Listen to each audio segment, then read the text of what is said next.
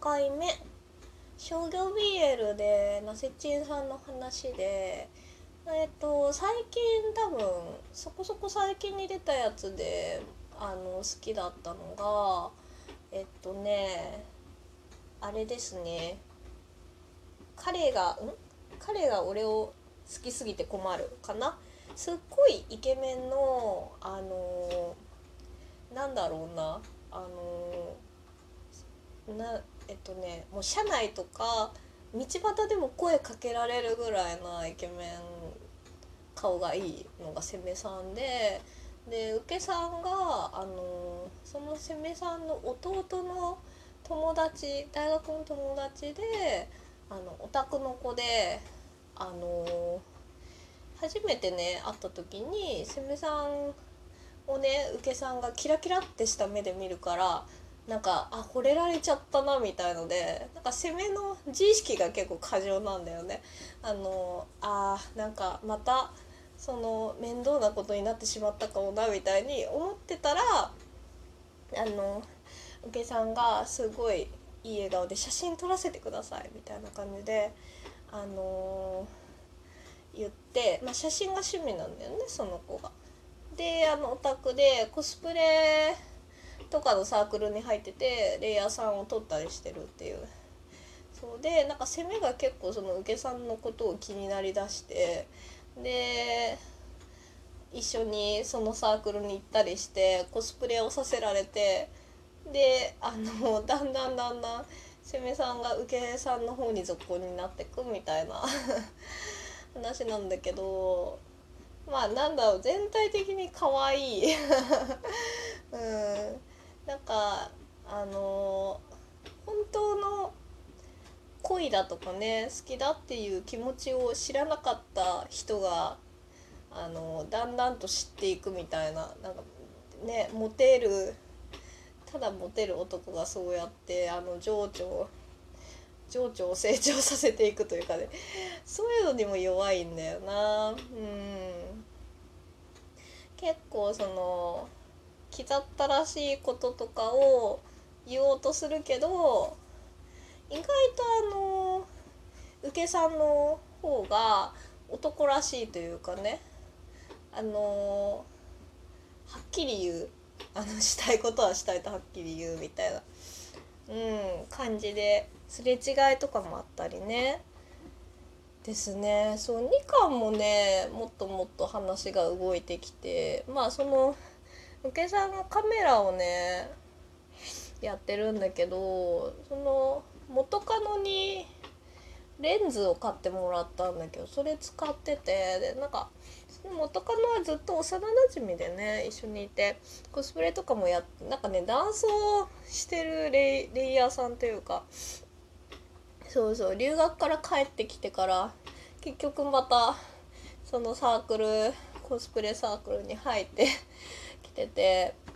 でまあそのセメさんが、まあ、嫉妬というかねあたふたしたりとかしてるっていうのとかあとまあなんか漫画ならではだなっていうのはだんだんその別のねレイヤーさんで顔出ししてるあのなんかちょっとおちゃらけた子がいるんだけど脇役で。なんかその子もあの実はせめさんと同じ会社に いてあの隠れてやっててでせめさんも隠してはいたんだけどそういう配信とかをやるようになってからえこれってあの人じゃないみたいな社内の憧れの あの人が実はレイコスプレイヤーみたいなのをあの話題になってしまってそうそう。それでねあのなんか生配信で言うんだよねしめさんがね。やってますみたいな。ね。そうそう。それは面白かったな。隠そうとするとなんかどんどんこうなんだろうな。事態がこんがらがってってなんかもういいやってなったんだったかな。なんかそうそう。まあでも結局周りも別になんかそういう攻めさんはもう憧れの人気の人だからねもうえー、すごいみたいな感じで丸く収まってて平和でいいなみたいな感じだったけどね。うん。そうそうそう。あとは何だろうな。ナセチェンさん。あーでもなんか前はそんなにって思ってたんだけどいとこ？あの家族がいっぱい出てきていとこいとこ同士。でやっぱり受けさんは可愛らしい感じの元気っ子で元気というか素直で尋常な子って感じで。ですみさんはあのなんか世話焼きなやっぱりむっつりみたいな 感じのね2人も可愛かったな。うん。なんかその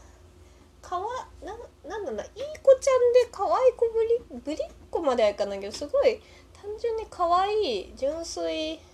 まっすぐな受けさんってなんかあんまり見ないなって思うんだけど最近。最近あんまりないのかな。うん。そうそうそう。それも良かったですね。あとやっぱり昔からすごい好きでやっぱり読み返してもいいなって思ったのは「無口な恋の伝え方」っていうあのスピンオフなんですけどえっ、ー、とねなんだっけなんだっけ。あのできる男の育て方っていうあの一番最初に出たのがあってそれはねあのえーと、会社の経営者と農家の男の子かな。そうそう。あのその農家と契約するために あのその男の子のことも全然なんかもしもそのなんだろうな。もしもそういう働き先が欲しいとかだったら全然協力しますよみたいにいい顔をしててせめさんが。でその田舎のね農家の男の子は野菜に名前を付けて可愛がるみたいな結構やっぱ純真無垢みたいな 感じの子でそのできる男に見えたせめさんをね憧れて行ったんだけど実はなんか全然そんなただちょっと外面がいいというか結構ね勝手な攻めさんだったのはその2人も可愛いんだけどね。